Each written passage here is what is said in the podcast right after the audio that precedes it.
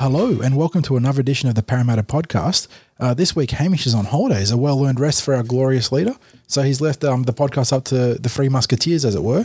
So I'm joined today by uh, Ham. Yep. How you doing, mate?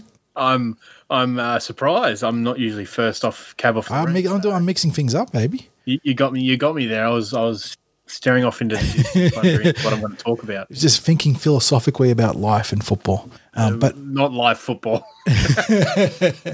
and All um, is life. and as the adage goes, last but certainly not least, Birdie, how you doing, brother? Lemon party. we are ready to roll, Van Lemon Party. Yes. It's an inside joke. We All right. just- Well, I'm, I'm, I'm, um, and by inside joke we mean a, a, a joke for one member of the podcast, but it's now an inside joke for the podcast. yeah, everyone start tweeting at lemon party. All right. I'm not. I'm not actually up to date with what episode we are. It's over hundred because Hamish always um, bangs them out. Is anyone off the top of the head what episode it is for the Parrot podcast? I wouldn't have a clue. Well, how long are we going now? Two years. Yeah. So it, we were over Let's say 107. 107. Okay. This is the um, officially unofficial 107th episode of the Parrot Uh, podcast. actually, technically, it's uh, 117, 117. Actually, okay. I was There you go. 117. There you go. So how did we make? How did we get past one without being sued? no cease and desist yet, baby. We're killing it. That's because no one listens. Well, I don't know about that. I've got a couple. I've got a couple of followers during the week. Got to change my name and everything. Uh, I saw that they want more birdie. yeah, Birdie Beetle. The Birdie Beetle. All right, let's get into business. Week one, the finals is in the books, and among the four games played, the Parramatta Eels travelled up. They travelled north, not south, up to um, sunny Suncorp, where they played the Melbourne Storm. They lost 36 to 24. Uh, so try scorers in that game for Parramatta. Nathan Brown, first try scorer. I don't think we tipped him in the, the preview last week, but well done the Brownie. He was joined by Quentin Gutherson, Blake Ferguson, and Sean Lane. Mitchell Moses was perfect off the boot. Uh, for Melbourne, Suliasi Vunivalu scored their first try, followed by Ryan Papenhuyzen, who nabbed the double, alongside Josh Addo-Carr, Jesse Bromwich, and Brenko Lee. Like uh, Mitchell Moses, Cameron Smith was perfect off the kicking tee, and those uh, 12 points proving the difference. So, as far as team stats are concerned, uh, Melbourne Storm dominated possession and time of possession, and you know, a shock to no one, given when you dominate one, you sort of dominate the other. 57 43 is a split for possession, 29 46 to 22 27, the time of possession differences. Um, the Eels actually completed more sets and had more sets than Melbourne, leading to a weird sort of um, statistical anomaly here. So, Parramatta's 79% completion rate was 33 from 30, 33 from 42 sets to Melbourne's 73% completion rate, uh, which was 30 of 41. So obviously penalties, uh, set restarts, and all those sort of things been a huge factor there in the difference in the possession and time possession splits. Well, you know why? Because our six agains come on the first. Well, that that's going to be going to be a, a point of discussion, I think, the old um, set restarts. But um, as you may expect, given that Melbourne dominated possession and time possession, they uh, were ahead in every major uh, attacking key indicator. That includes runs, all runs, post contact meters, line breaks, tackle breaks, average set distance, and kick return meters. Uh, their play to ball speed was 0.3 of a second faster than Parramatta's, or 0.31 to be precise. 3.36 seconds a, a, a play to ball versus 3.67. Uh, and then moving on, Parramatta actually had more offloads, which isn't a surprise given our more expansive game plan. Uh, Parramatta had more kicks and more kick meters. Um, obviously, they were forced to clear the ball more, whereas Melbourne scored a couple more tries. Um, both teams did not diffuse kicks very well at 50% apiece. Um, and defensively, though, uh, Melbourne Storm slightly edged out the Eels, 88.9% tackling effectiveness versus Parramatta's 85%. Uh, the Storm missed less tackles, 18 to 34, and um, barely made less ineffective tackles, interestingly enough, 17 to 23. Uh, in terms of negative plays, the Eels made less errors, 11 to 14. They conceded six penalties to Melbourne's five, and they gave away the same amount of ruck infringements, but not all ruck infringements are equal, which, like we said before, will be a point of discussion today. Yeah, we've got to look at the the context of each. That's right. You can't just look at the discussed about. It's always the box score is what everyone rattles out, but you got to look at the context, the story of the stats, as it were. All right, fellas, take it away for me. What was the um the big breakaways initially, or big takeaways, not breakaways, from that loss? I think the one positive, and we can really rely on it, was the start of the game. We set the tone. We set the tempo of the game, which I, I don't think ever happens against Melbourne, especially in a finals game. Is that the opposition comes up and sets the tone? It was just through uh, dumb errors, concentration errors, that we allowed them back into the game, and then that ten or so minute period, but maybe let's say fifteen minute period after half time, where Melbourne just broke us apart. I know they were, I know they were uh, making line breaks and everything earlier on, but I thought our scramble covered them. Whereas this time, the speed of their play was just it was too quick for us. And that was obviously influenced by stuff that happened in the course of the game. Parramatta, um, you know, clearly didn't have a the backline that they'd set out to have throughout the course of the game, um, on the back of a number of injuries and substitutions that were enforced. But yeah, I think you raised a good point there. Parramatta's start was something we spoke about in the podcast last week. Um, we know that Melbourne blitzed us in round two of the finals last year, and that really rocked us on our ass, and we sort of didn't recover. Whereas we were the ones, like you said, Ham, setting the tone this week, and it was very, well, last week rather, and it was really encouraging. Um, we had a, a game plan to attack decisively, um, to get wide and, and really test the Melbourne Storm edge defense. And unfortunately, you know, like you said, that there's that period just before halftime, and then that period just after halftime where the game got away from us.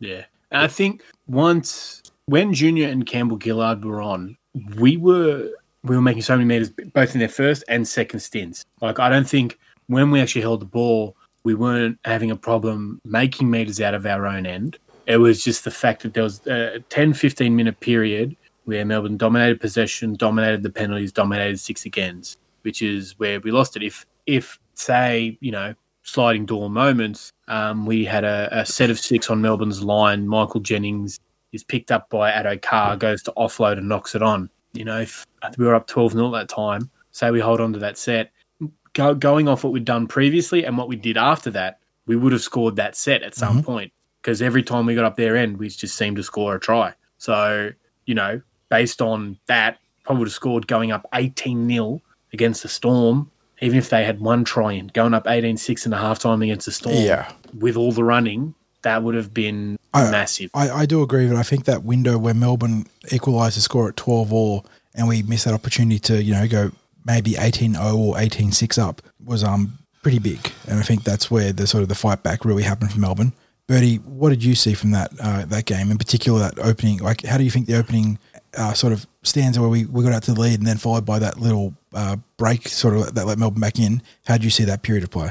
I think it was great. Like, you know, the media has said we we're down on confidence, um, we're not the same, but you look at the team, they were up and above, they were celebrating everything, like every drop ball, every error the Storm made. I just thought we started off too well, and not, not say too well, we started off the perfect start we could, and it's just unfortunate, like um, that type of football, like unless you've got a massive crowd behind you or you don't do as much tackling, you can't keep up that effort. And I just want to say, speed kills in this game, right?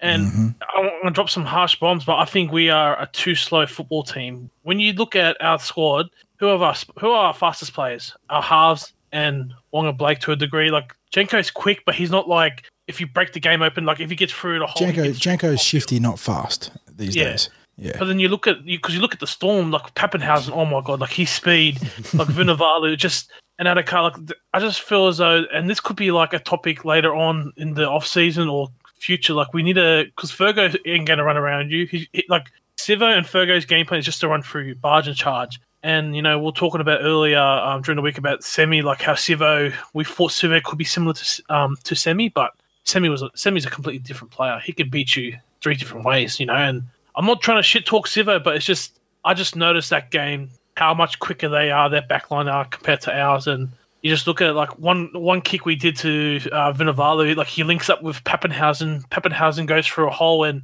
literally he sprints 50 yards. It's hmm. just. Mm. No, you you preempted a point of discussion I was going to bring up perfectly, Bertie. In that the the speed of Melbourne's attack was really brutal. They, they really came at Mitchell Moses um, with a lot of pace on on the on their left edge, our right edge. They um, attacked like viciously with Papenhuyzen and Addo-Carr. Um, they really went after Blake Ferguson down our right edge as well. So yeah, the, the value of speed was put on full display on Saturday night, and it's certainly an area in the roster that the Eels could afford to explore. Because, um, like you said, Blake Ferguson and Maika Sivo, both very talented players in their own rights, and you know they've had their struggles across 2020 for various reasons between injuries and form. But yeah, they're certainly not outright outright speedsters. And when you factor in that Quinton Gutherson himself, as fantastic a player as he is, and he is the heartbeat of his team, and I'm, this is not me advocating for us to move on from Quinton Gutherson, but mm. the, the one criticism of his game is that, be it through injuries and just you know outright uh, normal uh, natural athleticism, he hasn't got the top end speed of the other elite fullbacks. Now he makes up for that with his insane work rate and all the other aspects of his game that he's honed to be such a well rounded player. But when none of your back three have got that uh, sort of you know, nitros, you know, that X factor of the speed, it certainly does limit your ability to game plan offensively. Yeah, I, just speaking of game plan, like game plan defensively, I thought we negated as Melbourne speed as much as you possibly can. Like our front on contact, while disappointing, given they made eleven uh, line breaks, they didn't score eleven tries off those eleven line breaks. Our scramble and the way that we, I thought mentally and like tactically, the way we played was very good to prevent those line breaks from becoming um, scoring opportunities on that play. Yeah. I, I, I mean, the, te- the the team turned up on Saturday night, and they were obviously desperate to win. They they didn't like. Did, well, well, I'll bring this up now, but in the corresponding game, like well, not perfectly corresponding, but the finals week two of 2019, Parramatta Eels travelled down to Melbourne after uh, opening up a can of whoop ass on the Broncos and winning 58 0 at Bankwest in week one. They go to they go to that game and they get absolutely rocked in in week uh, week two of the finals. Now, if I just go pull this up quickly, uh, going backwards in the finals, finals week two, the possession splits in that game, and this is this is not like a, an error or anything like that. Fifty-seven to forty-three. Melbourne Storm had the exact same possession split last year in the game they absolutely kicked us off the park as the game they did this year, where they you know clawed their way to a victory over us. The time of possession 29-12 to 22-01. In comparison, if I go back to the game this year, was 29-46 to 22-27. So you're talking a 20 seconds difference either way in time of possession. So this is the same game from a blueprint perspective, yet the Eels turned up and made it a real contest right to the death. So the boys deserve plenty of credit for that. I know that the fact that we didn't win hurts, and you know, and coming out of that game banged up the way we did is absolutely awful.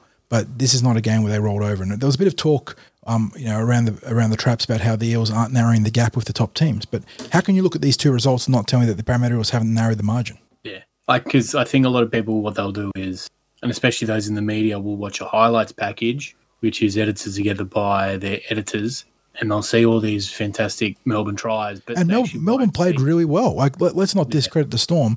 Obviously, I'm going to have a, a real complaint about some of the tactics and, and in particular the certain manipulation of an injury rule. But you know, in terms of fluent attacking footy, that was some fantastic stuff. Yeah, and that's the thing. Parramatta, as as much as we tried, tried to repel it, but we just don't have the big game experience like Melbourne do. and not Like- not on forty three percent possession. You know, No. you, you you have to play perfectly to beat the Melbourne Storm on that sort of possession split. And the Eels played really really well, but they didn't play perfectly. No, you look like uh, just quickly Addo-Carr, Munster, Cameron Smith is enough for like five players in terms of rep experience. E- easily, It's true. when you when you Hey, look- factor in Australia and um, state of origin, he is well more, well more than five like decent rep players in that regard in terms of experience. And then Christian Welch, Felise Kaufusi, Ken, Kenny Bromwich, Asofa-Solomona, Brandon Smith, they're all tier one rep players. I mean, and Tino Fa'asuamaleaui, who's leaving them, is on that caliber of player too. Oh, 100%. He'll, he'll be playing for Queensland very, very soon. And They you got- look at us, and, you know, Jenko's a, a former. So I just think a little bit of more big game experience and a few less concentration errors. I think we would have. And time in possession, to, I think doesn't even, probably don't even need that. Time in possession. And- if, if, this, if and injuries. things were flipped, I think the scores flipped. Yeah, most likely. I mean, Melbourne obviously would defend, you know, to the death when they had uh, less ball. But like you said, when you, you swing possession, you're talking about a nearly 40% swing in possession, you know, uh, sort of going uh, 20 points either way. Um, it's huge. So, th- when Melbourne scored their three tries in seven minutes, I don't think we touched the ball. no, they went, they went bang, bang, bang. And this has been an, an issue for Parramatta we've talked about in the past. When, you know, the odds do go against us in some regards, we haven't been able to, to stimmy the blum, the bleeding there. And that was that happened on Saturday, and it was real unfortunate that it did because it allowed Melbourne to kick out to that lead. So they, I, I think, you know, I don't think we had a, a five or seven minute period where we had no, um, consecutive sets, That's whether right. it be tries or through six agains and penalties. So if we had a period of that, who's to say that Parramatta don't say get a, a fourth tackle six again for getting up and having a cry?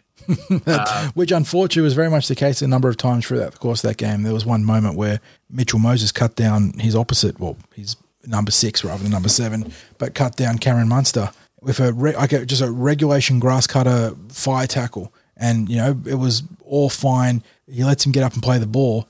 And Munster literally just looks around and says, "Where's my six again?" And this was on fourth tackle, and he got his six again. Just- yeah, and then on that ensuing set, Melbourne score, and then you have that Greg Alexander in the commentary box saying Parramatta just can't keep up with the Melbourne Storm at the moment. Well, Well, every time I try to compete in the ruck, what happens? yeah, and I, I, I said it in the in the preview pod. We don't wrestle, so when we do try and wrestle, because the referees have their tip sheets that say Parramatta don't wrestle, we get penalised for it. Whereas the Storm, It's tough they know they man. wrestle, Yeah. so they're allowed to wrestle. We uh, they're allowed to do it a lot more. Now, you're not wrong, but that wasn't the only handicap the Eels had on Saturday night.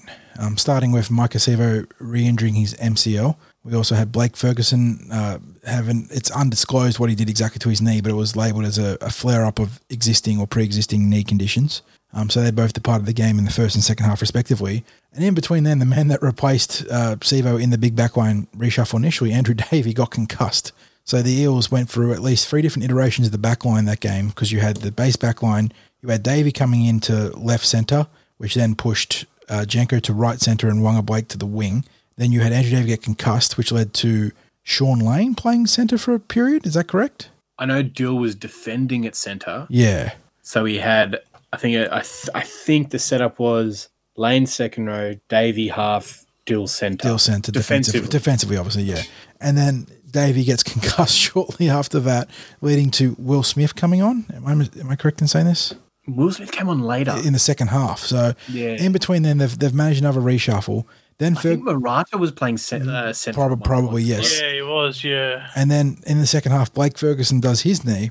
So then you have Will Smith playing left centre, and the um you got Jenko right centre, Waqa uh, left wing, and no, Jenko went to right wing, and It was just very confusing. uh, like I, I'm legitimately trying to think of who's who's in the back line at this point. He, I know Jenko went to right center. He was right centre, uh, uh, like on the first swap, but then you had both wings get hurt. So you had who, who was this is actually crazy. Who who was playing where? You had Waqa on one wing. You had he was left wing. yeah, left wing. And then you had Will Smith and I presume Marata in the centres. So Jenko must have been on the right wing. So At, uh, after Ferguson. went after off, yeah, Ferguson went off, yeah. So that to say the Eels were undermanned in the back line and disrupted is probably underselling it. So um, that was a handicap and a half. And that certainly, I mean, not to say that our, our defense out wide has been pristine by any means throughout the year. Um, obviously, our rightage has been problematic for a number of games, but you go from problematic to you know three different iterations later of problematic, and that's a pretty big um, issue for the Eels. So they managed to battle through that and make it a, a 12 point game. So credit to the boys. But the controversy didn't end there for the Eels. Um, late in the game, with four to five minutes left on the clock, they're attacking downfield. Um, actually got Melbourne like pushing backwards and backpedaling pretty significantly in this set, and time is called off for an injury. And you know, fair enough. But on reflection, it turns out that Suliasi Vunivalu had a cramp. And not only did he have a cramp, but the trainer had signaled time off before he'd even gotten to Vunivalu, which is a, a big no-no in terms of protocols. so caused a big stink in the game, and Quentin Gutherson blew up to Ashley Klein in the course of the game, saying you're stopping, you know, the game for a cramp. And Klein acknowledged that it was a cramp, but once the trainer signals, he can't do much. And and defensive Klein, who I very rarely ever defend, that is actually how protocol goes. So he wasn't in the wrong there. But it's another case of Melbourne, you know, uh, pushing the rules to the absolute limits, and in this case, evidently cheating. And you know, they're, they're such a good team at, at pushing the envelope, so it's frustrating. But um, as it turns out, Graham Annesley launched an investigation into it on Monday. And uh, Bertie, have you heard the news yet What news? about the the results of the investigation? No, what happened? All right, well, been- Ham, Ham, Ham and I know the results, so we're going to play a game. How much do you think the Melbourne Storm will find for cheating the, the injury protocols? Oh, one thousand dollars and eight hundred suspended. No, that's actually like a, a pretty good guess considering ten thousand dollars. So Ten thousand bucks. eh? Oh, oh, geez, Storm can't. It's gonna be a big dent in the Storm pockets for that one. Uh, Really, my like- issue here is like when when we were talking about this initially, I I, I was hoping the NRL would put uh, their foot in the ground and make an example, saying you know even if they end up suspending it, it's a hundred thousand dollar fine with you know eighty thousand dollars suspended. But Mm. you know make a, a example of this not to manipulate the injury rules, but instead once again they get the slap on the wrist, and it's no wonder that the Storm keep pushing the envelope because the NRL never come down on them. And I mean, I, I understand I'm saying this from the perspective of a club that also cheated the salary cap. So let's just put that aside, the fact that both our teams have cheated the salary cap. But in terms of on-field play, Melbourne have always abused the rules. You know, they've introduced, So- they've, I was just going to say, they introduced every grubby wrestling tactic that you know Yeah. that that has infiltrated the game. Um, at what point do their priors become you know too big to ignore, and the NRL has to make an example of them for this sort of stuff? Evidently, not today.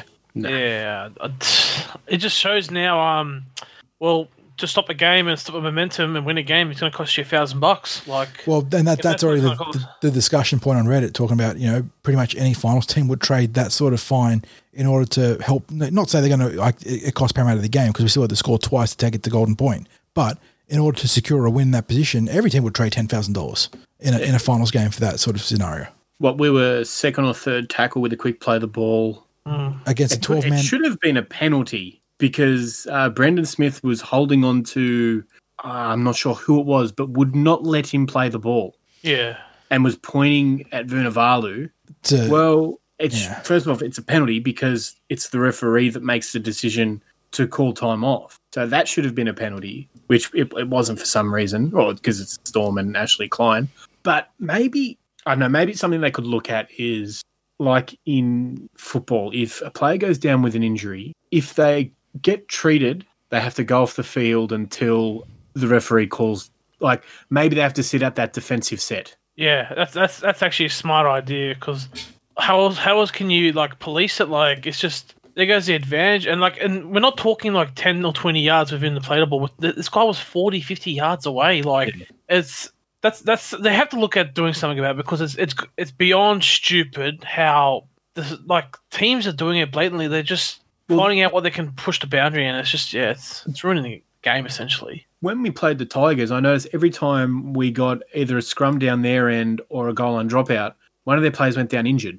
Yeah, that, that was particularly, doctor. yes. And once again, this isn't to say the Eels have been innocent of any sort of shenanigans throughout the course Oh, no, of every the team does season. it. But yes, and so we're, we're not like throwing the stone free of sin here. But yeah, it's something that the NRL needs to address on a on a every club basis. And I can't offer an elegant solution like Cam was saying um, with the you know take the player off the field. I'm sure that there's going to be scenarios in hypothetical where that's going to cause issues there. So I don't know what the best in-game answer is, but all I can say is that you know prevention's the best form or better than the cure, right? So if the NRL comes down aggressively on teams and finds the shit out of them, and you know, and you know, potentially ends up suspending points or you know, putting cap, you know, minor cap restrictions on them, that's that that you know discourages them from cheating the injury protocols. Well, And- don't they do the same thing with a dropout? If someone goes down, when when you're when it's your team to do the dropout, if you have a player go down, they can't come back until the set's done or the first tackle's done. You, you, you take you take the drop. Yes, you take the drop out, and then for the first tackle, you're missing the player. I believe. Yes. Because I was Storm v um Canberra Raiders back back in Canberra when uh, the game what's his name Hodgson did his knee. One guy went down and he was out for the uh, for the first tackle. Yeah. Fortunately, Canberra knocked it on, so he came back on straight away. But you know that's that's another time the Storm have trying to play like cheat the rules and Now, I spared Ashley Klein the, the barrel on this particular instance because he was acting within the, the protocols. But there was a couple other occurrences where it wasn't so good. Oh, First he's off, getting both barrels for this one, if First- I think. Both barrels. so first if I know you're talking about. we had him literally coaching Cameron Smith for about 30 seconds to move his feet to allow the Eels to play the ball in a scrum. And instead of penalising the Melbourne Storm for breaching the shot clock, we just had Cameron move your feet, Cameron move your feet, Cameron, Cameron move your feet for 30 seconds. So just a complete lack of control in regards to a, set restart there. And secondly, we had the challenge. Now, ultimately, the challenge benefited Parramatta because the Storm ended up getting it wrong because they they cheated by using the replay on the screen and they thought that Vunivalu would play the ball rather than offloading. But throughout the course of the, the season, the NRL has been very strict on you have 10 seconds to uh, to challenge. And now there's been a handful of times across the season where the referees have lost track of that. And I think it's featured the Storm a number of times actually. But in this partic- in this particular case, uh, it was a farcical set of circumstances where the referees made a fantastic judgment call in live play to penalise Kenny Bromwich, I believe it was, for being um, Yep. illegally the illegal man in play being offside from the play the ball and not re-establish himself. Penalty. That, that's the old school downtown from the play the ball penalty. That's correct. Yeah. You very rarely see it. Parramatta got done by done for a number of years ago, and I was, oh, you know, upset an issue, and then you see the replay, you're like, wow, that's actually good officiating, and that was very Yeah, much was- very much the case here, where uh, the Storm had looked to attack down their left after a Vunivalu offload down the right, and Bromwich was mile, uh, significantly in front of the play. The ball uh, that was back on the like 10, 15 meter line, and yeah, the ball came his way, and in the referee's blew a penalty, and then he took his time to uh, clarify what the penalty was, and it gave the Storm about forty seconds to make the challenge call, and yeah, which was enough time to see the back end of the replay on the big screen, which is what encouraged them to make the challenge incorrectly. It just Why are, they, why are they showing a replay in the first place? In the what? Why do you need a replay of a penalty call if you're in the crowd. Like, okay, replays for tries or knock-ons, but why do you need a replay? Like, I don't understand. I mean, it's been part of the game day experience for a long time.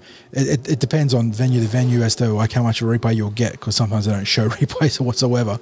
But evidently at Suncorp, they they showed the like close to the full replay of that set of events.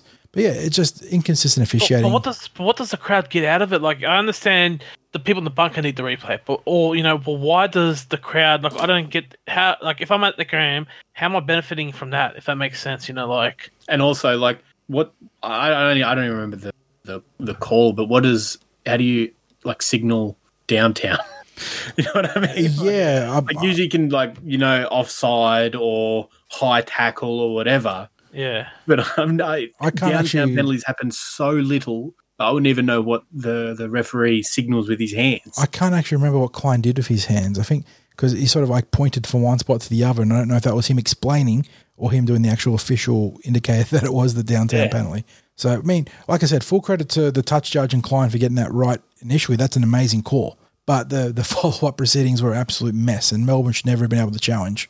Um, yeah, so Oh, just another one. Um, Brenko Lee just like elbowing the back of Sean Lane's yes, and so uh, uh, the, the, the. Eels were correctly uh, penalised for a potential eight point try against the Gold Coast Titans in round two of this season when Nathan Brown uh, slid in with his knees late and got uh, Dale Copley in the ribs. And injury shouldn't be a, a, uh, uh, the deciding factor in these sort of penalties because it's the actual act of foul play that should be separating an eight point try from a non eight point try. And in this case, as you mentioned, Ham, uh, Sean Lane crashes over and he is well into the end goals when Brenko Lee drops his knees on his back, and it didn't end up hurting Lane badly.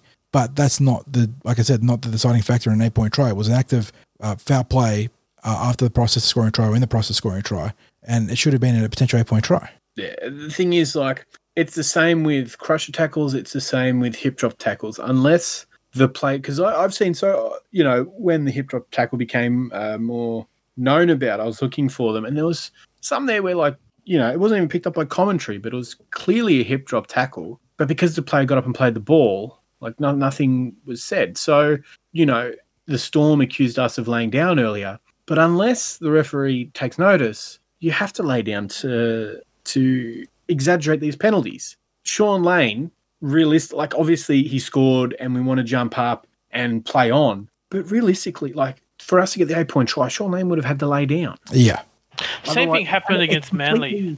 It completely went missed by everybody. you gonna you gonna say the George Jennings try, Bertie? Yeah, because like Yeah. George Jennings, he he he obviously you can see he's in pain, but he gets up because he has to get back and get the kickoff straight away. So if he stays down, it's an eight point try. We will- we obviously go and tie the game, barring a kick. You know, if we get it, like I get what you mean, Ham. It's just Now, it's yeah. I was gonna say, you do you want need. to do you want to close out the discussion of the game on a positive, or we want to talk about the six against? Uh, oh, I just want to say there's a, there's a fuckwit on Twitter. Sorry, there's a there's an idiot on Twitter. He's a Sharks fan, and he like he's you can tell when you're trying to have a Twitter a Twitter debate. You know, I'm I'm not pro. I'm a semi pro. Sorry, you either you can either, you can use stats, but don't be so plain and just look at the numbers. Like obviously he didn't watch the game. He because he tells us. Or Parramatta, the, the penalty count and the set resets were fairly even. I'm like, go back and watch when they got their t- um when they got their set resets. Like, so future lesson: if you're going to talk shit on Twitter and you're going to use stats, at least watch the game because numbers numbers don't lie, but numbers don't pa- paint um paint a different picture image. You know, like Figures don't lie, but liars figure is the um, Yeah, the saying that. I've heard. It's just so stu- and it pissed me off. And then there's another Storm fan chick. She's like cheering, saying, "Oh, they played their real team now. Like we, we played the full strength team and they can't handle it." Listen here, Georgina two, whatever her name is, Georgia two.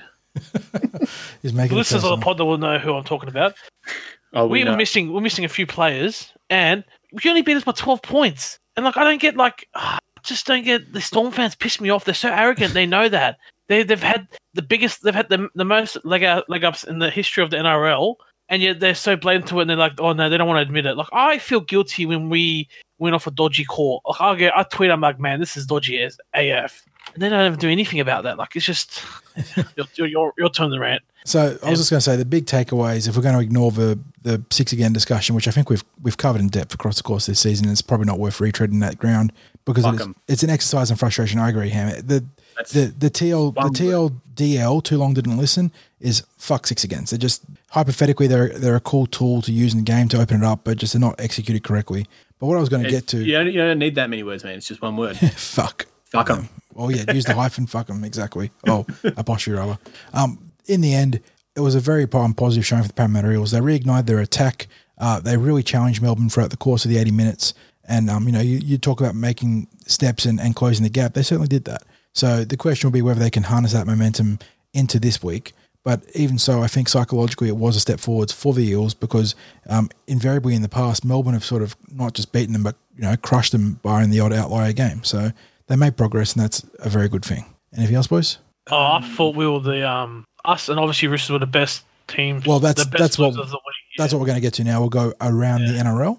Um, starting on Friday night, we had the minor premiers, the Penrith Panthers, hosting the reigning and back-to-back premiers, the Sydney Roosters, and um, this was uh, really set the tone for the the week one of the finals, didn't it? Because it was a high-scoring but close affair, and um, 29-28, the Penrith Panthers prevailed. It was a seesawing encounter. Roosters raced out to the um, early lead 10-0, and, and what really set the trend as well um, for the rest of the games, first try scorers in every game ended up losing. Yeah. Ham- Isn't that Ham- every game this weekend the team that raced out to a lead lost? Yes, yeah, that uh, every team sort of uh, got an early two try lead, I believe, ended up losing. Um, but yeah, did anyone watch this game and care to share details, or we sort of you know Penrith sort of who they are, who we thought we are, and um, same with the Roosters. I didn't watch the game. I was playing Monopoly and you know, like because I hate, I can't stand to watch them that much. But if they only beat the Roosters by one point, with the Roosters uh, having um, Jake Friend out, tell you what, I think they're very lucky that Jake Friend was out because he's worth six to twelve points for the Roosters. Yeah, it was an entertaining game, um, and you know, defense sort of optional, which was the story of the entire weekend, really. And um, that's going to be one of our discussion points later on uh, in the news. But yeah, I think Penrith sort of acquitted themselves fairly well. Um, they would have been a little bit embarrassed to to bleed the late points they did after getting out to the big counter lead. After the Roosters got out to that 10 0 lead, the, the Panthers hit back big time and looked like they're going to blow the Roosters out. But yeah, I, I think the Panthers the week off will be uh, happy, but they're going to be without the services of Kikau, who, as the um, judiciary just updated, ended up losing his fight for a dangerous throw charge. So they will be playing the winner of our game and the Rabbitohs um, without the services of Viliame Kikau. Um, in the curtain raise to our game, we had the Canberra Raiders hosting the Cronulla Sharks. This one was more uh, lopsided on the scoreboard with the Raiders winning 32 to 20 on the back of a, a Jack Wighton masterclass. Sharks were courageous and, and tried them out a comeback late in the piece, but just didn't have the, the juice or the artillery, missing a number of key players and not just like really not matching up to the, the Canberra Raiders across cru- uh, crucial positions. yeah, I thought um once again another game marred by some sh- some questionable calls. Yeah, so there was and- talks yeah. about the, the captain's challenge um, not being used correctly, or you know they tried to use it incorrectly, which allowed the Canberra Raiders to facilitate a quick tap for Jack Wighton a score.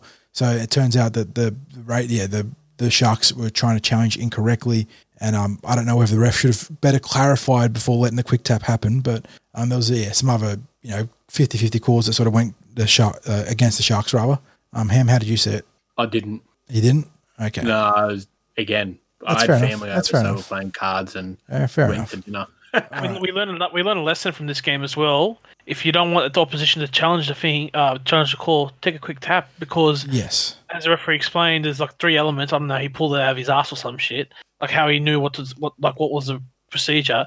Um, you can't challenge it. a if the discretion, guy a taps it discretionary quickly. So- So the big sticking point was you, you cannot challenge a discretionary ruck call, um, which was what the basis of, of denying the challenge was. And then the Raiders obviously took a quick tap Mm. in between there, which allowed them to score against a, a disorganized Cronulla defensive line as they were walking forward to talk to the ref. So, so if I'm Brad after this week, I'm going to be telling, all right, trainers, stick your hand out for anything. Anyone's got sword- exactly. sword, not- Take quick taps and- on contentious decisions. Y- Yeah, take, if, even if we get a penalty on the one on the uh, one meter line, take a- take a quick tap. Don't let them challenge it. But yeah, it's just I, I thought this that game that was going to be the ultimate like karmic justice for resting your players the week before. No, instead the Raiders the Raiders respect, notched yeah. up the double. They they took Cronulla Yeah. Sharks back to back. Yeah, And uh, but um, week one, Sharks. It just shows you, man, how they made the like. They were six points behind seventh place, I believe it was. Like they're just they're ten points behind us. Like they were definitely the fodder team in the finals. Yes, Oh, they they Jesus linked, they linked in yeah. And um, gave you know. I do wonder if Canberra's decision to sort of they, they were expecting to seed the spot anyway, so finishing fifth wasn't a bad result for them. They got the beat up beat up on a, a softer team and get geared up for a big game against the Roosters. Anyway, Hey, what, what happened to us last year? We beat up on the soft team. yeah, and true, and out. true, and got found out. And that's that's a fair point, Yeah. Bertie. Uh, the week one, the finals closed out with the the Bunnies hosting the Knights, and as with the other games, Knights raced out to a two try lead, and then didn't do much for the rest of the game. They ended up getting blown out forty six to twenty as the Rabbitohs continue to stay hot. Um, their offense obviously catching the eye of pundits across the game. Um, they're going to be our opponents this week, which we'll get to shortly. But yeah, um, how did you see this one, Bertie? I don't know if Ham ended up catching this one. I'm just going to assume you didn't. But Oh, to be honest, I didn't see. I, I saw like I saw a bit every now and then because I was I had I had family over, so I was Yeah. I was manning the barbecue, so I saw probably ten seconds here and there. But like I was getting updates like Knights hit the lead. I'm like okay, but then when I came when it was done, I was like shit, they've got flogged. Like Yeah, I was I was watching this game early on until it sort of got obvious that it was going to be a blowout. Um, the, the real big thing for me was there was some really nice backline movement from the bunnies, which is not to be unexpected, I suppose, um, including a, a great little uh, bit of subtlety off a, a block play where they shaded to the block on the right, but they had the, the second half loop around from behind and create this like an underblock, which the defense hadn't accounted for. So it was a nice little bit of deception from the bunnies. Um, thankfully, it's on tape for this week, so we can be cognizant of it at the very least. But yeah, they, they continue to stay hot, like I said, offensively. Uh, got strike power across the park, but I suppose it'll be on teams to challenge them through the middle and stop them from being able to shift the ball uh, at will uh, on the back of a, a platform.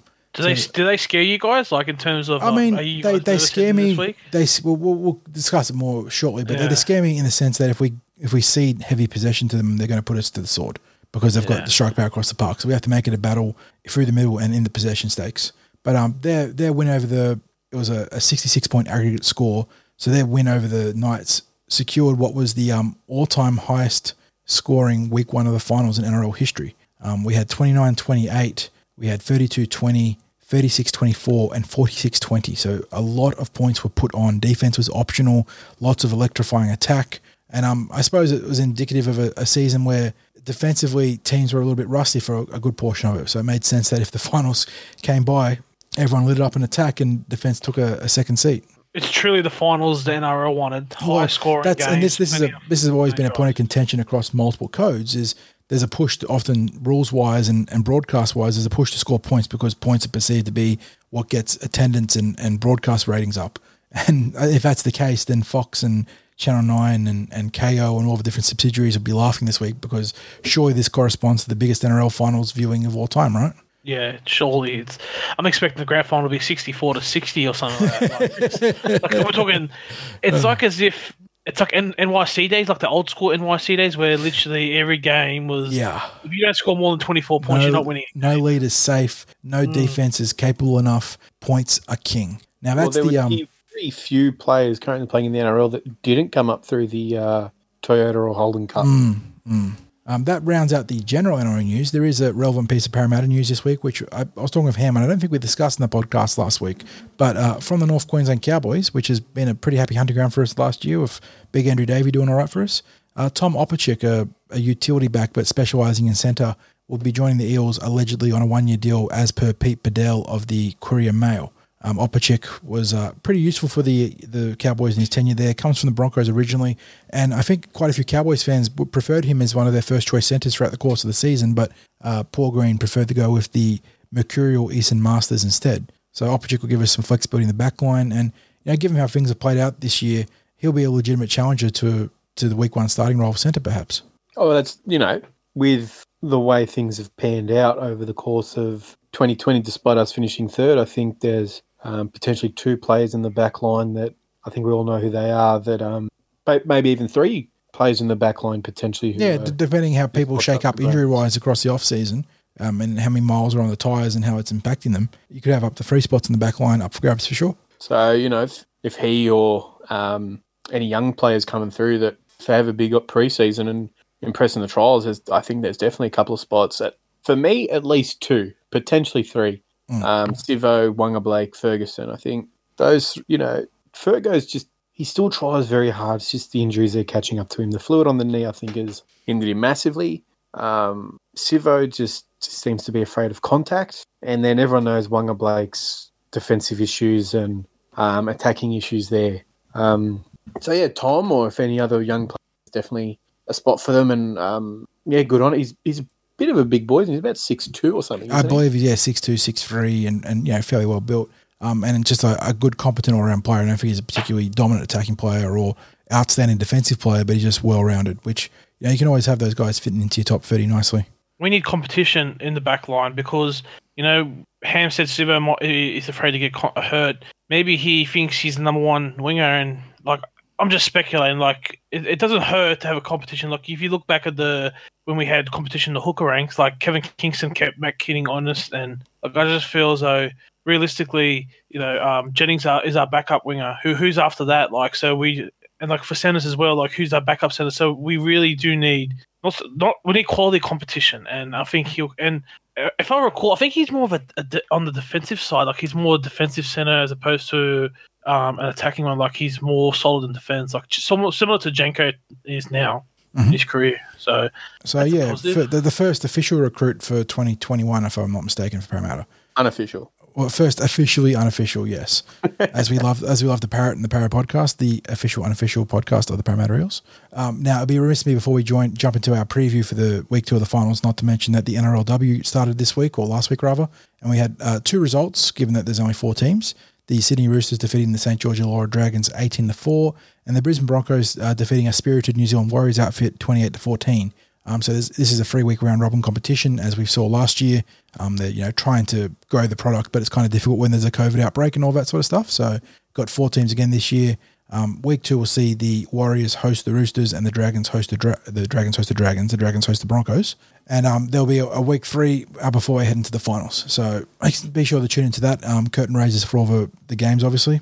Um, it's been some good uh, good competition and some big hits. Um, the, the women, as we know from uh, prior uh, fixtures, whether it's been in the abbreviated formats they've played or now the 13 side code, they do not hold back. Um, they're they're really pushing this the game forward for themselves and looking to carve out a, a great competition in their own right. All For right. sure. There was um Charlotte Ka- Caslick come over from Rugby Seven. She was very good, and uh, uh, the Dragons lock LCL, but she was very good too. And so, yeah, be sure to uh, give the support just by watching. You know, you don't have to do anything significant. Just get out there and watch the game on TV. Obviously, you can't. It's probably pretty hard to get out there in person given the COVID restrictions and all that sort of stuff. But yeah, um, yeah, great to see the girls pushing forward their game. Alrighty, that takes us to the, the main event of this week. Uh, Parramatta Eels will be hosting a Week Two final, which will be the first time they've hosted a Week Two final since 2017. Isn't that right, Ham and Birdie? Yep. Yeah, which unfortunately ended with the, the North Queensland Cowboys overrunning them en route to going to the grand final. But uh, as it were, prime time, 7.50 p.m. Saturday, Bankwest Stadium. You got the Parramatta Eels versus the South Sydney Rabbitohs. the Rabbitohs line up as such. Uh, Corey Owen at fullback, Alex Johnston and Jaxson Paulo, Jackson spelled incorrectly, as Hamish would point out if he was here, on the flanks. Campbell mm-hmm. Graham and Dane Gagai in the centres. The lethal combination of Cody Walker and Adam Reynolds at six and seven. Front row is Damien Cook, bookended by Tevita Tatola and Thomas Burgess. Oh, my phone is ringing, and I'm going to hang up. That's that's Brad Arthur. well, So it's just- it's half of Bernie Gurr. It's uh, 60s who will be um, speaking with Bernie Gurr tomorrow with myself. Put him on the pod. Say hello. Hang on, let's get him in here one sec. Uh, sorry, my microphone is now bugging out. We'll, we'll come in hot with 60s. So I'm not gonna I'm not gonna tell him he's on the podcast. Here we go. No, Here we go. Sorry, mate. Are you 60 recording? You you are live on the Para podcast, so you, you're going back to back podcast, baby. we're, we're, we're just jumping into the um the NRL preview here for the week two final of Parramatta Eels, and I was Perfect just timing. just getting through the front row of the South Sydney lineup. So we just rattled off Thomas Burgess's name, and I was about to say the only the only Burgess not to attract some controversy in his family yet. But let's uh, let's wait and see with um, Thomas because I think the other three have done well for themselves so far. Um, back I've heard, I've heard some rumours about him this week, so do you want me to break them? do you have do you have pictures to the rumors asking for a friend? Or is, it, is that the right Burgess brother? Or No, I've got I've got full details, mate. I'll uh, I'll be releasing it exclusive to to TCT. yeah, exclusive to TCT. um, but yes, the South Sydney back row lines up as Jaydn Su'A, Bailey Sironen, who's enjoying a breakout year, and New South Wales rep Cameron Murray. On the bench, Mark Nicholls, Liam Knight, Jed Cartwright, and Keaon Koloamatangi will round out their 17. Steven Marsters, Hamasele, Troy Dargan, one time Parramatta, that is, and Patrick Mago will be on their shadow bench. For the Eels, uh, Captain, Clint Gutherson will be at fullback as always. George Jennings comes into the team to replace the injured Maika Sivo. He joins prospectively Blake Ferguson on the flanks, but we'll get to what we think the backline will look like shortly. Uh, in the centres, you have Michael Jennings and Waqa Blake. In the halves, Dylan Brown and Mitchell Moses as always. Front row is Reed Mahoney, joined by Reagan Campbell Gillard and Junior Paulo. Sean Lane, who reclaimed his starting spot in the back row last week with a strong game, is joined by Ryan Matterson and Nathan Brown. On the bench, we've got Will Smith, Andrew Davey, Kane Evans, and perhaps a little bit surprised as Ray Stone is chosen over Oregon Kaufusi. Um, Oregon Kaufusi is on the shadow bench, however, where he's joined by Brad Takairangi, Haze Dunster, and Daniel Alvaro. All right, fellas, that's the team lists. Uh, how do we see this one playing out? 60s, you want to lead off the discussion, mate? Obviously, you're looking at a South Sydney team whose pack is probably outweighs the Parramatta pack when you take into consideration what might be described as a lighter weight, more mobile bench that Parramatta will be taking into the game.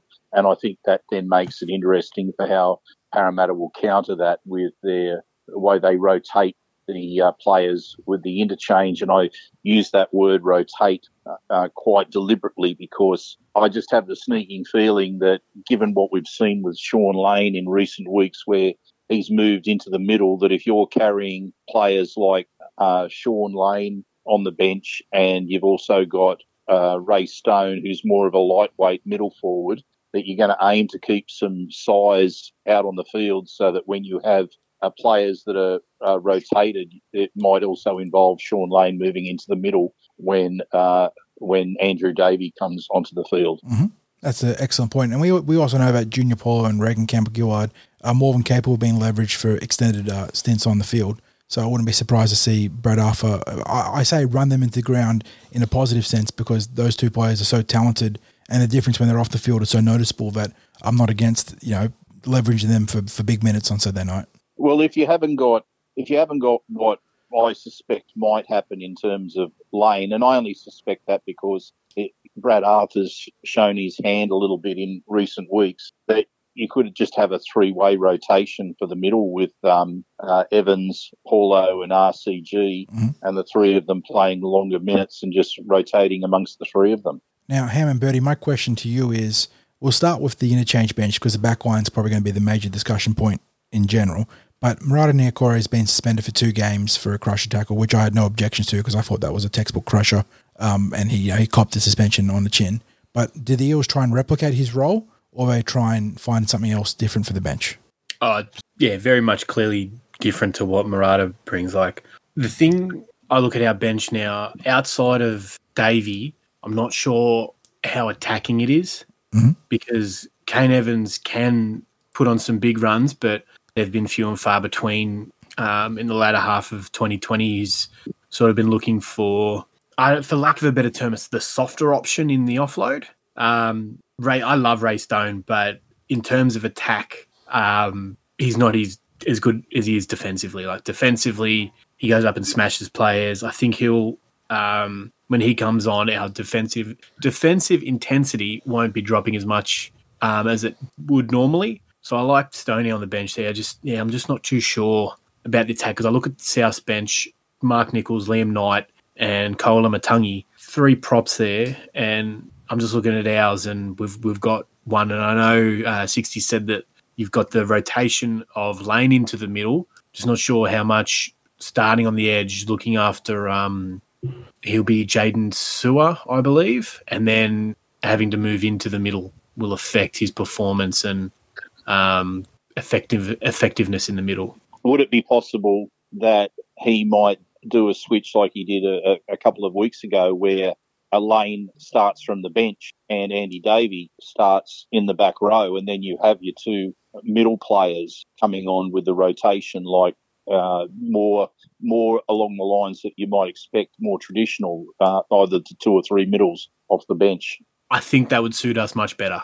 I think that would suit um, the game plan probably a little bit better there, just because yeah, Lane will add a bit of size, bit of aggressiveness off the bench in the middle. That you know, while Davey is a is a very good edge player, I'm just not sure how that would translate into the middle. So, but yeah, Lane on the bench, I think I'd prefer that um, given the team that has been named. I think if I was to look at trying to find the positives of a of the bench that BA is named, I would say that there's an element of flexibility in that he could change the starting lineup in that in that configuration, or he could decide to rotate in that particular way.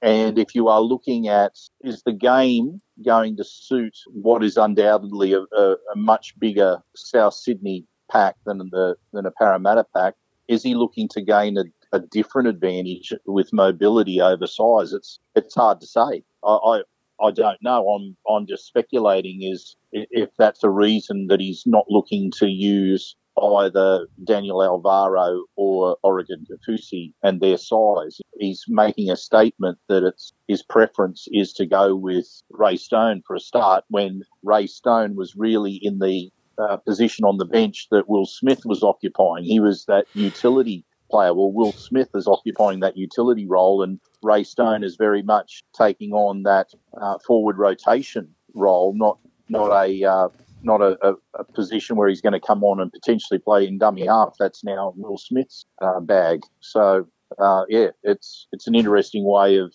of of the bench being structured this week, and I wonder whether it's it's something that he feels is forced on him, or whether it's something that he's looking at tactically. Yeah, and obviously the platform through the middle is going to be crucial for the Parramatta to compete, and um, you know, as much for us offensively it is for to deny Souths defensively when they're in possession.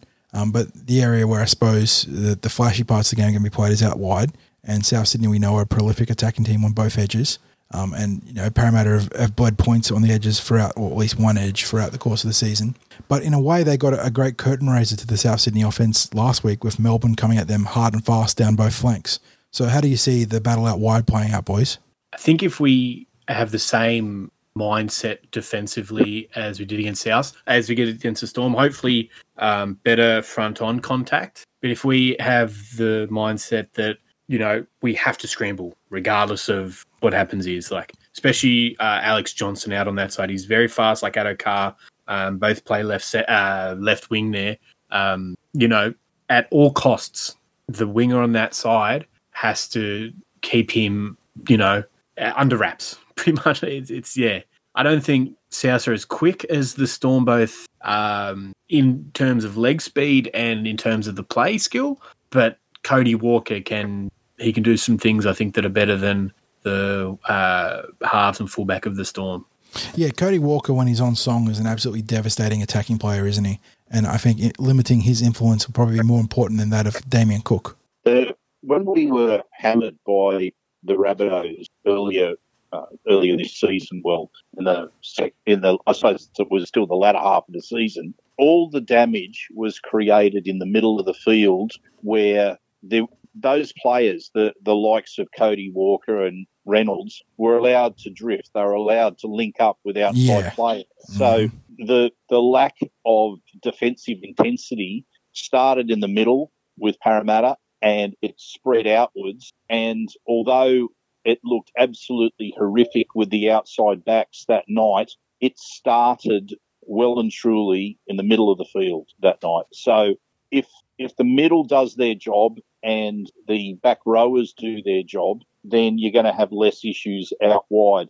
Definitely, we've had concerns with the the defensive decision making of Waqa Blake, but when the when the Parramatta pack does their job, there's less of those opportunities for their for the opposition to throw Parramatta's way. And Ham made a point just before about the uh, the uh, scrambling defence, and I made a similar point last week. Your scramble in defence against these top teams is almost as vital as your organised aspect of your defence and taking your man because it's moments where that last minute stretch out and trying to do your utmost to stop a try is just as important as making that one on one tackle. When Parramatta played the Storm back in uh, uh, just a few rounds back and it was a 14 0 result, think back to the, it was a weakened Storm outfit. But the number of times they stopped what looks like looked like certain Eels tries, just competing all the way to the line. Even that one where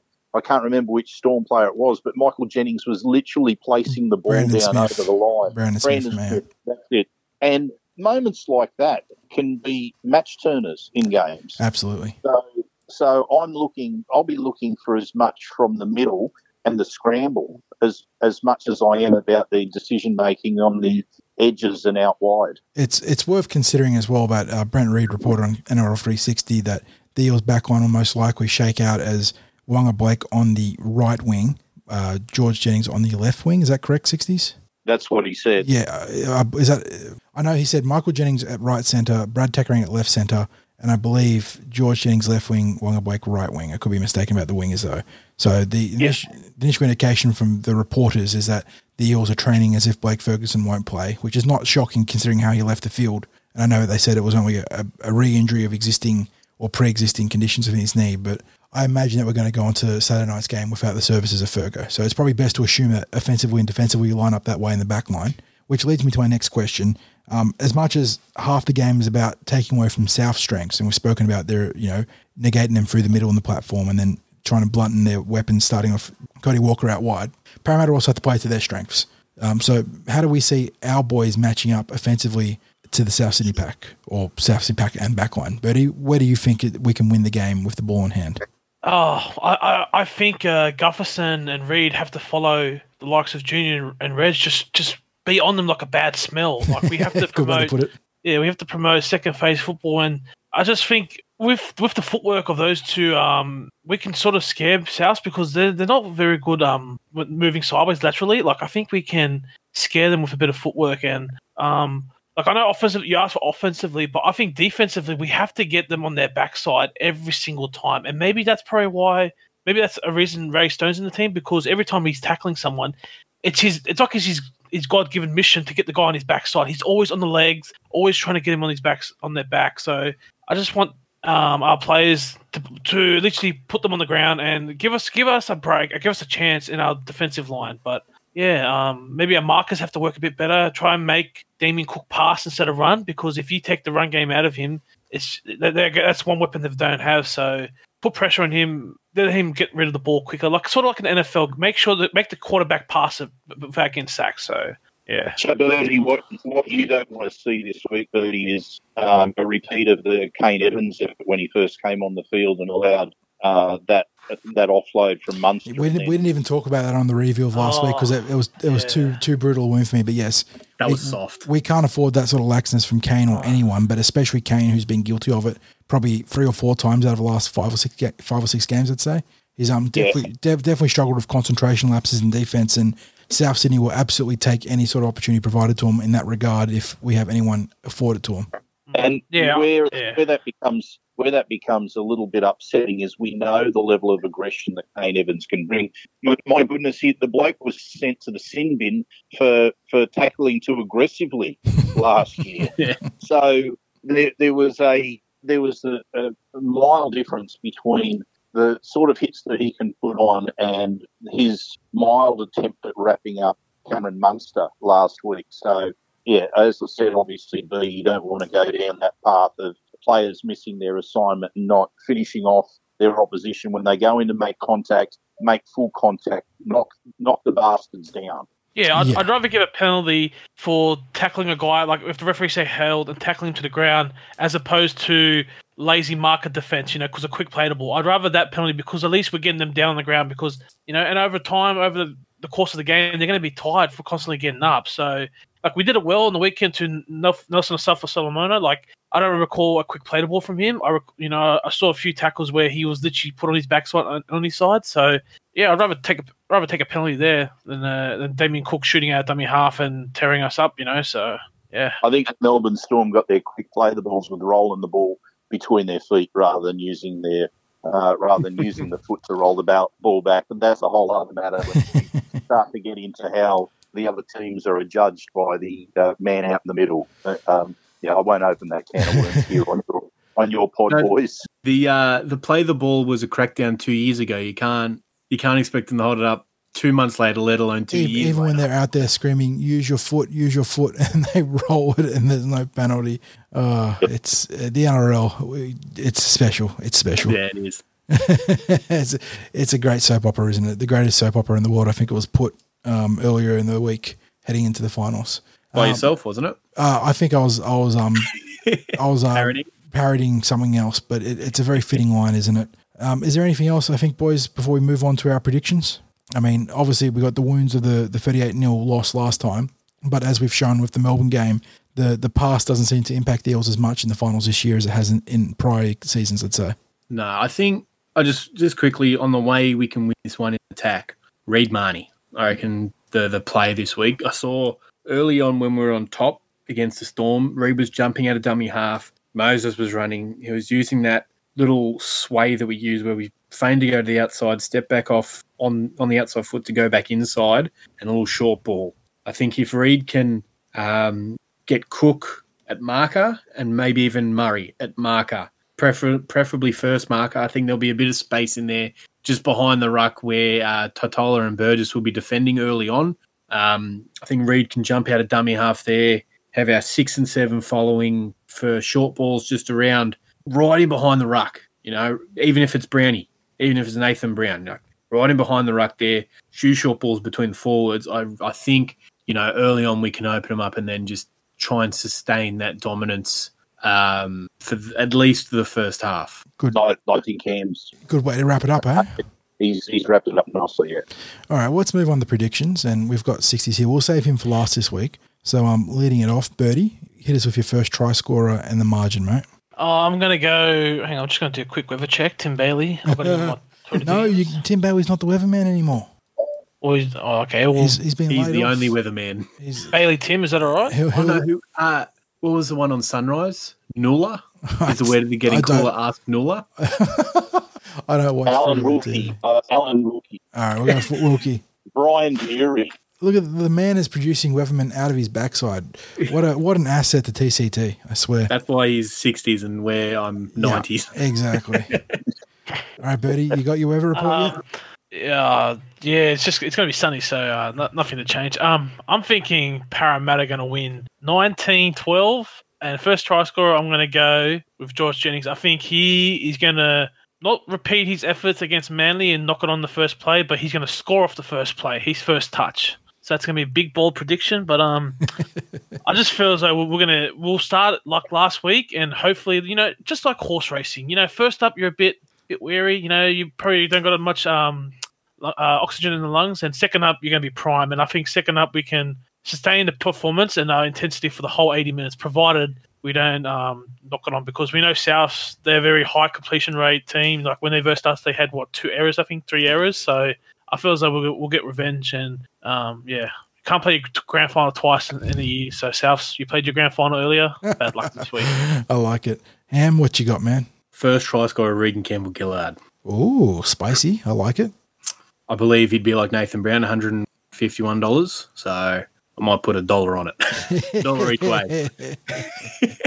um, as for score predictions, I will go Parramatta 42, South Sydney 30. I liked I, I liked that. I was actually going to make not the same prediction, but in the same ballpark in terms of the finals this week of this year so far have just been so high scoring that I wouldn't be surprised to see another you know cumulative sixty plus effort. It'd be it'd be ironic if it was a low scoring game. a slugfest. Yep. All right. Now, speaking of gritty defensive efforts, we've got the uh, the man himself, sixties.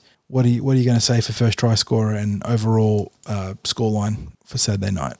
I'm flying in with the coat hanger, the big stiff arm. Um, I'm I'm going to well, first of all, I'm going to go a bit broad with the first try scorer. I'm going to say it's going to come from the spine, and if you need me to pick one of the spine, I'll go with Gutho as the first try scorer. Mm, But not going to be surprised if it's one of the spine because I think we might crack them up through the middle early on, and uh, la Ham's thoughts. So I'm yeah, natural I think- natural support runners there would be your spine members, so that makes sense. Yeah, yeah. And I see a 13 plus win to the Parramatta Eels, despite having a few obstacles their way. I think it makes a big difference being at Bankwest Stadium. And if I was to go for a score, I'll nominate 30 to 14. I like it. I like it. Yeah. Well, I'm going to round out the um the uh, some call it the pokies curse and whatnot. But if you're listening to this podcast and you're not expecting everyone to be tipping Parramatta this week, then you're nuts. So I'm, I'm definitely backing the Parramatta win. First try scorer, I'm going Clint Gutherson. Um, I, I feel like he's going to be, as Birdie would say, hanging around like a bad smell. Um, he's going to be like looming up in support all over the park, and I just think that he's going to be in the right place at the right time to open up the the points. And uh, in terms of Parramatta's victory, I'm going to go 34 to 18. I think it's going to be relatively high scoring. I wouldn't. I mean, I wouldn't be surprised if somehow it's a dour slugfest. You know, that's just how sports play out. All signs point to a million points being scored, and instead the two teams grind out um, an absolute uh, epic on the other side of things. But yeah, I mean, like I said, if, if you're not expecting us to be tipping Parramatta here, you're crazy. Yes, South Sydney are favourites with the bookies. Yes, they won the last game 38 0, but that's not what finals are about. Um, you know, it's about the romance, it's about the story, it's about, you know, chasing the glory against all odds. And I think Parramatta are in a position to win this week. So on that bombshell, I think it's a pretty good place to start wrapping up. You guys got anything you want to discuss this week? I know that. I just Oh, want I just want to um, say, I just want to say while I've got both of you here, um, 60s and 40s, that I like the longer um, podcasts of the tip sheet because on Mondays I drive down to Moss Vale, so it's an hour and a half down. Um, it's good company. So looking after the working class hour and a half man. I love to I love to hear that. Um, sixties, you were We'll going to say? go. Oh, well, first of all, I'll um, I'll confirm my postal address with you after the. they can send out send out those vouchers for me. Um, what was it? The five dollars off the roast chicken. Is that the that the what we're going with this year? I think so. Um, so uh, yeah, I'll.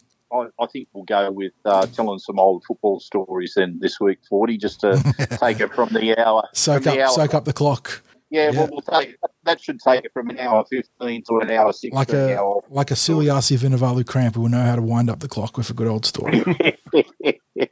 When's the West Tigers Bash um, episode? you know what? I'm sure you, that'll be a big and hit on you and sixties could do an amazing uh, West Tigers roast. I reckon. You, you between the two of you, you'd have enough material to go for a couple of hours. Oh, Number it nine. depends if he's winning. Nine, number nine. Oh goodness.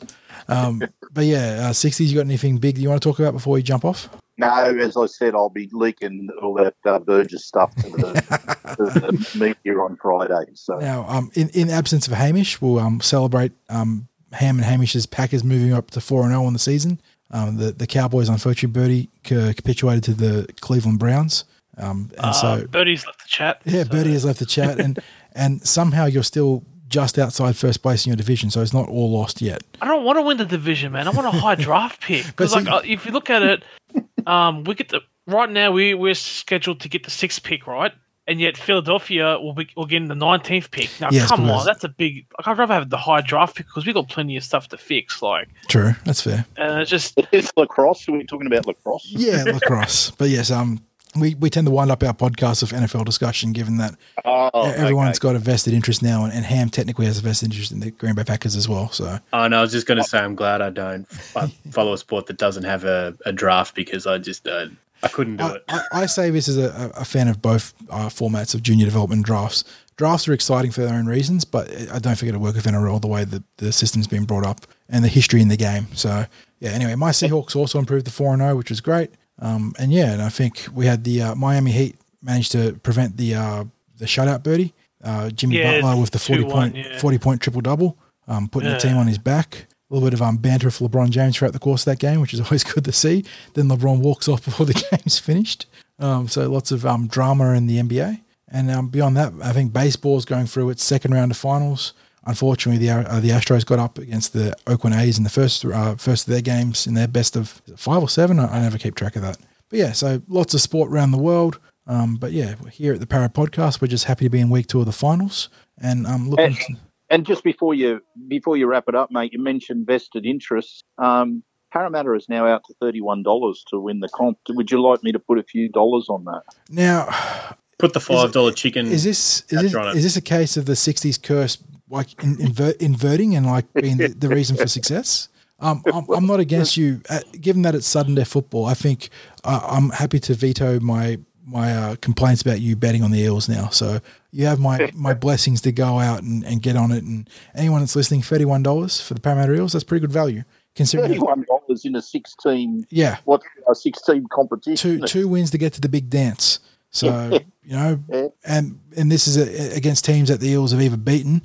Uh, well, obviously not South Sydney yet, but it, talk in terms of ahead, they've either beaten or you know know that they can match up with in the um the Storm and the Roosters. So yeah, pretty good value. Probably the best value in the remaining top six. Yep. How much are West Yep. Tigers paying? I don't think you can get odds on there on those sort of ones, Bertie.